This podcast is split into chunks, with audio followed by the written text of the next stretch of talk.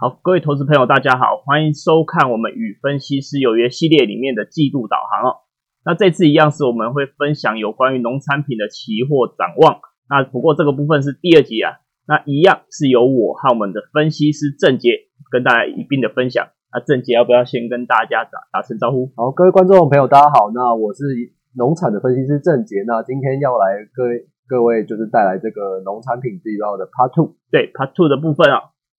那我们可以来看一下我们这次的主题内容哦。那这一次跟上一次不太一样，我们会针对所谓的小麦跟棉花这两项农产品的期货，那有关于它第四届展望跟方向要怎么看呢？会在这次内容跟大家做分享哦。那留意到这个部分是我们属于我们免费版的 YouTube 频道，那当然完整版的内容会在我们的元大期货的一个智能网里面做一个平台的铺出，那也可以。投资朋友可以多加参考跟利用。那郑姐要不要跟我们大家先预告一下，有关于这次的 Part Two 到底会有什么重点跟看点在里面呢？好，那其实就是呼应到上一次我所讲的这个美国四大农产品黄黄豆、小麦、玉米跟棉花嘛。那因为就是黄豆跟玉米的部分其实比较像，所以在上一集呢我们就一起把它做做过了。那在这一次哦，就是比较 focus 在这个棉花跟小麦的部分哦。不过这两个商品其实在后续的部分其实有一些。种植变种植地方啊，还有供需的部分哦，其实都有一些不同。那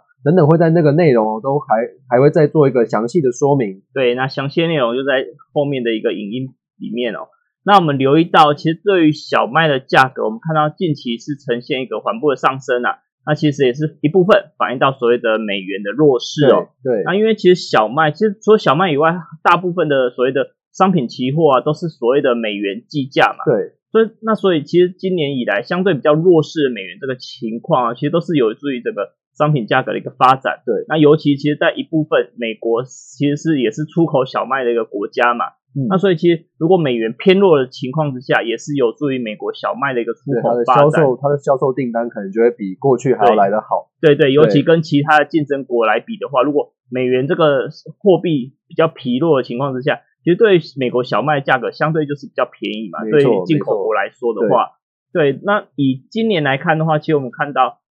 在近期来说，美元指数哦是相对一个比较偏低的一个弱势整理的格局啊。那尤其看到昨天晚上，其实联总会也是提到说，还是会维持一个所谓相当宽松的一个货币环境的条件的情况。那我们认为说这个情况可能让第四季甚至在明年度的时候，美元其实遇强不易啊。那除除非是有一些比较。特别的风险性的事件发生的时候，才会让美元有所提升。不然整体来看，以货币环境的情况之下，其实我们认为说美元相对还是一个比较疲弱的发展。那这个情况其实就是有助于整个美国小麦的价格，甚至它出口的一个正面的一个表现。对。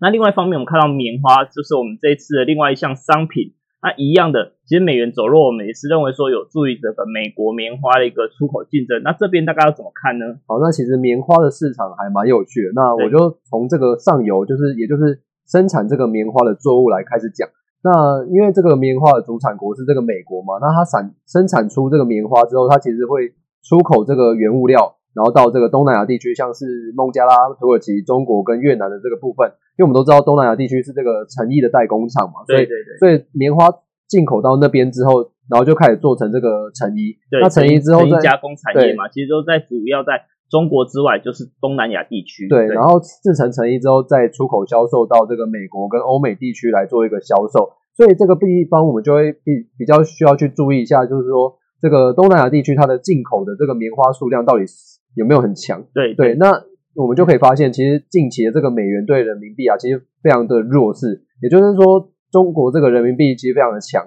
那其实它在采购这个美国棉花的数量上，其实就有所的激励这个棉花期货的价格，因为它同样的金额，它可以买更多的这个美国棉花嘛。所以等于说，这个美国棉花的价格其实就有下降的幅度。那对于这个中国来讲，它当然会想要进口多一点这个棉花。那所以说，这整体的这个市场其实是有利于这个棉花的出口，美国棉花的出口。对，没错，其实这个方面就可以考虑到所谓的进口国啦，因为只要它本国货币相对比较升值强势的情况之下，就代表说它进口商品的成本其实相对就是比较降低的情况。对，那所以对中国啊，或者是东南亚的越南这个部分，其实两这两个国家就是最主要的美国棉花的一个进口来源啊。对，所以我们后续就是要留意到说。到底越南跟中国的需求是不是很强？那也是进一步的带动所谓的美国棉花的一个出口的动能哦。对，没错。那另外我们直接来看所谓的小麦的供应面哦，那最主要反映到一个利多，就是在 USDA 其实是进行下调美国小麦供应量的一个预估值哦。那其实最主要就反映到，其实我们上一集如果大家有印象的话，上一集我们有提提到过所谓的干旱以及像反圣婴现象这个情况。如果尤其在今年下半年的时候，如果反圣婴现象提升的话，那其实也是相对到。反映到整个美国最主要的三大作物黄小玉这个部分，其实作物的生长情况都是会连带受到影响哦。对。那另外一方面，我们看到中国的部分，那郑姐要不要跟大家补充一下？那其实在中国这个部分，它其实都有一个这个采购农民的小麦的这个政策哦，因为就是怕他们种太多，然后那个价格压太低，所以他们都会有这个储粮的政策。那在反映到今年就有这个缺粮的议题嘛，所以他们在。收购这个小麦的这个过就是过程，其实仍然是持续一个偏偏呃，就是每年都在对很强势，每年都在持续的攀升。对，所以等于说，对于这个美美国小呃，就是这个小麦的价格，其实都有所的攀升。因为虽然说它这个库存量是呈现持续攀升，不过也就代表说，这个中国的这个储购的这个需求其实也是蛮强劲的。嗯，所以整体对于这个小麦的价格是比较稳定。好，那我来补充一下，到底为什么中国会这么强劲的采购所谓的小麦，那以及补库存？其实反映到缺粮议题，就是反映到其实，在上下半年的时候，中国其实发生过很多劳灾，就是洪洪水劳灾的事件嘛。最近中国天气对吧不太好，对，就是极端气候的影响之下，其实让他们很多作物产区都是受到洪水的影响之下，其实它本国的农那农产品都是有所谓的缺粮啊、缺少，甚至。就是收成不佳的一个问题存在哦，那也是迫使说中国政府为了避免这个情况过度恶化更严重，所以它是积极采购所谓的农产品的这个动作，那也提高它的本国的一个库存量。对，所以呢，我们来看到右边的图，就是刚刚郑姐有提到的嘛。对，其实中国的小麦库存量看起来是创了近年来说的一个相对高点。那不过对于价格，我们认为说其实影响其实并不大，最主要的反映到其他本国。本国的供应不足的情况之下，势必要让它进口更多的农产品，尤其是小麦这个部分。对，那所以对价格其实库存量并不会太影响价格的存在哦。那另外我们来看一下，其实另外一个利空是反映到美国的小麦是备受考验。那虽然说美国本身的供应量，甚至它的美元的弱势是有利于它的出口，那为什么会备受考验呢？那可以郑杰跟大家说明一下呢？好，那其实这就反映到另外两个主产国，也就是俄罗斯跟。澳洲的部分，尤其是澳洲，它的它在去年，就是我们都知道，二零一九年的下半年不是有所谓那个旱灾吗？对对，那时候森林大火烧的很严重。对，那不过今年他们对于那个产区其实是有所复复苏。你我们可以看到，在这个美国农业部对于这个澳洲二零二二零二零二一年度的这个预估值，其实是比过去就是去年二零一九到二零二零年还要来的高上几乎快一倍了。对，那所以对于这个产量的复苏啦，还有。这个俄罗斯的这个产量也复苏，然后所以使得他们这个出口都有所攀升哦。那至于对于这个美国的这个小麦出口竞争就有所影响。那所以我们可以看到，在这个美国小麦的月出口量，我们可以看到今年的这个二零二零年的出口量，也就是橘色的部分，其实虽然在七月的时候有这个明显的创高，不过在八九月其实都有所的回落。那并不像我们上上礼拜就是所讲的这个黄豆跟玉米都是七八九非常的强，都持续性的创高嘛。但是它在这小麦在八九月其实就有所下滑，所以在这个小麦的出口需求，我们还是要必须去看一下这个十月、十一月、十二月的这个需求到底强不强。对，没错。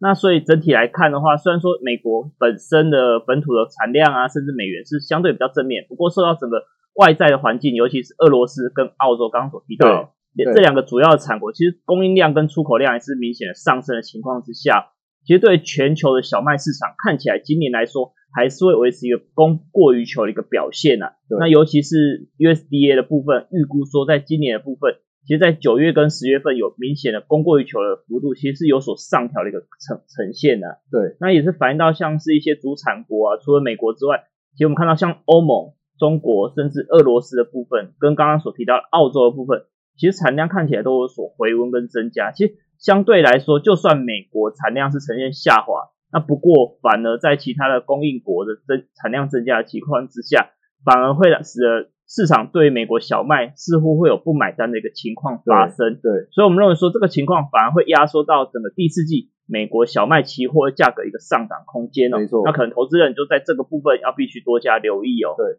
那另外一部分我们来看到一下所谓的棉花。那棉花目前来说是进入所谓的美国棉花的一个收割期。那其实跟上一集有提到，其实所所有的农产品都一样，会有所谓的季节性的效应。跟它季节性的不一样嘛，那尤其是不同国家的产区，其实都有不一样的呈现。那正解要跟大家说明一下呢。好，那其实在这个美国种植这个棉花，其实就跟上一次我们所讲的这个黄豆跟玉米，它的时区其实算是蛮相近，都是这个四月开始播种，然后七月进入这个生长期，然后九月来开始收成。那至于在巴巴西的部分，就是因为它是南半球嘛，所以它刚好就跟美国跟印度，然后来做一个相反，所以。所以在这个第四季的时候，我们必须去留意到这个美国它的收割进度到底是如何，因为有一些天气或者是呃天气降降雨或降雪，或者是温度过低，都会影响这个农民采收这个棉花的过程。所以在第四季的部分，我们必须去留意天气对于这个收割进展的进影响程度到底是如何。那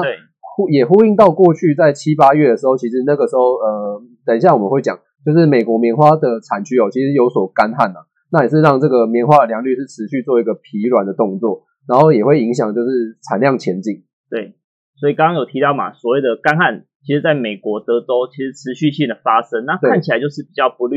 美国棉花的一个良率的表现。对，那以目前来说的话，其实德州基本上就占了全美大概四十二 percent 的一个棉花的产量的一个供应嘛。那以目前 USDA 所提出的十月十五号当周的一个美国棉花良率是降到了四十 percent 哦。那虽然说跟过去往年是差不多，那不过基本上就是呈现持续性的下滑，那也是市场反映到说，其实美国棉花供应看起来在第四季可能会有所下滑的一个隐忧啦。嗯，那另外再看到中国棉花需求，哎，反而是稳健性的上升哦。那自己要不要跟大家说明一下？好，那这也是呼应到这个，就是中国开始采购这个大量的美国农产品嘛。那当然，美国农业部 USDA 也就是非常看好这一块。然后再加上说，整个呃先前的这个疫情其实有所降温，所以那时候的 USDA 其实是很看好，就是今年到明年度的这个全球需求的，就是全球的棉花需求。然后在各国的棉花进口量，我们可以看到，在像刚刚所讲的这个东南亚的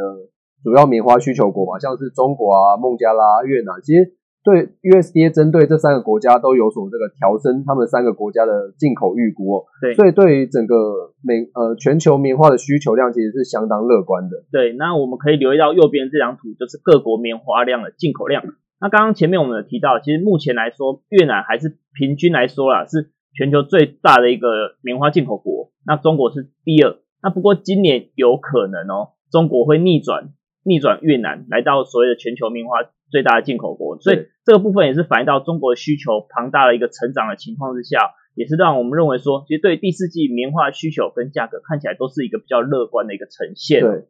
那尤其是在美国棉花，刚刚提到出口跟产量都在第四季会来到一个旺季的一个表现哦。那所以我看到左边的图，其实对于第四季甚至今年度来看的话，美国棉花的出口有机会来进一步的攀升哦。那我们可以郑姐可以说一下右边这张图大概是想要跟大家表达什么呢？OK，好，那这边我们跟就呼应到刚刚所谓的这个迎接出口旺季，是因为我们可以看到在右图这个数据哦，其实从十月就过去从十月开始到十二月，其实这个曲线都有明显的做一个攀升的动作。那我们可以看到今年这个美国棉花的出口在九月的时候也已经有这个买气回温的现象，这个订单出口。就是有回温，那所以我们也会预期说，今年在第四季的部分，可能也会比上半年，至少会比上半年还要来得好。因为第四季毕竟是这个出棉花出口的旺季嘛，所以一定会比上半年在三四月的时候，那个时候疫情比较严重，对，一定会比那个时候还要来得好。对，所以看起来我们可以期待说，整个美国棉花出口量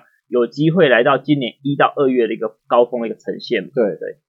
那另外一方面，我们来看看一下全球棉花的一个体质，来检视一下到底现在目前全球棉花的市场供应量跟需求量是怎么样的表现呢？好，那其实今年度的这个美国的墨西哥湾那边嘛，其实有一些飓风存在，那他们其实，在就登陆这个美国的时候，其实都有部分的撞到这个美国棉花的产区，虽然说不会造成这个棉花的良率有大幅的下滑，不过。如果说就是那，因为那个时候飓风经过，一定会带来一些比较强大的雨量。对，那如果在生长期你已经下过一样的雨了，那如果你再加把它加上更多的这个飓风带来的雨之后，那这个对于这个棉花的作物良率还是会有损害的过程。虽然虽然说这个下降幅度不会太快，但是一定会随着每一周的进程，然后来做一个缓迟缓的下降。那对于这个全球棉花的供需市场，其实也是会让这个产量下滑。那再加上说，刚刚 USDA 就是针对这个棉花的需求做一个上调的动作嘛，但是使得这个产量减掉需求的部分呢，有这个逐渐逐渐体质优化的现象，就是逐渐收敛，所谓供过于求这个情况，其实在今年的部分会比明年。比去年表现还要明显优异哦。那尤其是供过于求的部分，其实很明显呈现一个下滑。我们可以在右边的图很明显可以看到。对，那尤其是刚像刚刚所讲的这个二零一九年嘛，对，因为它二零一九年其实都还是有在这个贸易战的阴影之中。因为我们是就是回顾到今年上半年，其实是二零二零年初，美国跟中国才签署这个第一阶段这个对这个农产品协议，所以是直到这个今年初，其实对于针呃针对这个 USDA。对于这个棉花需求才有所好转。对，所以我们结总结来说的话，其实针对小麦跟棉花这两个产品，其实我们有一个比较不一样的见解，就是在于棉花就刚刚所提到的，在德州的一个干旱情况之下，甚至在中国进口的攀升，其实对于整个棉花价格都有机会在第四季呈现一个稳步攀升一个动作。对。那另外一方面，在小麦部分，相对就是要比较注意一点，就在于说。其实除了美国以外的主要产区，就像是欧盟甚至黑海地区，就是俄罗斯、乌克兰。那另外还有澳洲的这个部分，其实他们的产量啊、跟供应量、跟出口量都是呈现的回升的情况之下，美国的小麦势必会受到竞争的影响哦。对。那所以整体来看，我们对第四季小麦相对就是会呈现一个比较震荡格局来看待哦。对。那郑姐要不要跟我们再补充一下有些哪些看点呢？好，那其实像是呃我们刚刚所讲的这个。俄罗斯还有澳洲的这个部分，因为他们那个产量其实都比去年还要来得好嘛，那所以对于这个美国的出口的竞争市场，就是比较不利他们这个出口嘛。那再加上说，就是今年美国小麦的出口，其实在下半年我们会发现说，就没有像呃，就是没有那种题材性，就上半年有那种。像是欧美要封城啊，然后他们对于这个小麦的采购有这个囤购的需求，那其实，在下半年就比较缺少这个议题存在，是比较呼应到那个中国的中国这个缺粮的议题，是只剩下这个议题存在。所以，对于这个小麦的出口量，其实还是要去看一下，说它在十月、十一月、十二月的部分，到底有没有在有所回温的现象。对，没错。对，所以那以上就是我们对小麦跟棉花的一个总结哦。嗯，那当然，针对我们元大期货的一个研顾最前线的 YouTube 影音平台哦，欢迎大家来订阅、按赞跟分享哦。那里面有相当多的免费影音内容，那也是希望投资人可以多加订阅跟利用。好，那以上就是我们针对农产品的季度导航 Part Two 的部分。那我们预告一下，我们在下礼拜三会针对农产品的季度导航来提出第三部分的一个内容，跟大家做一个分享哦。那我们投资人也可以多加留意哦。那以上就是我们这次导航，那谢谢大家，谢谢大家。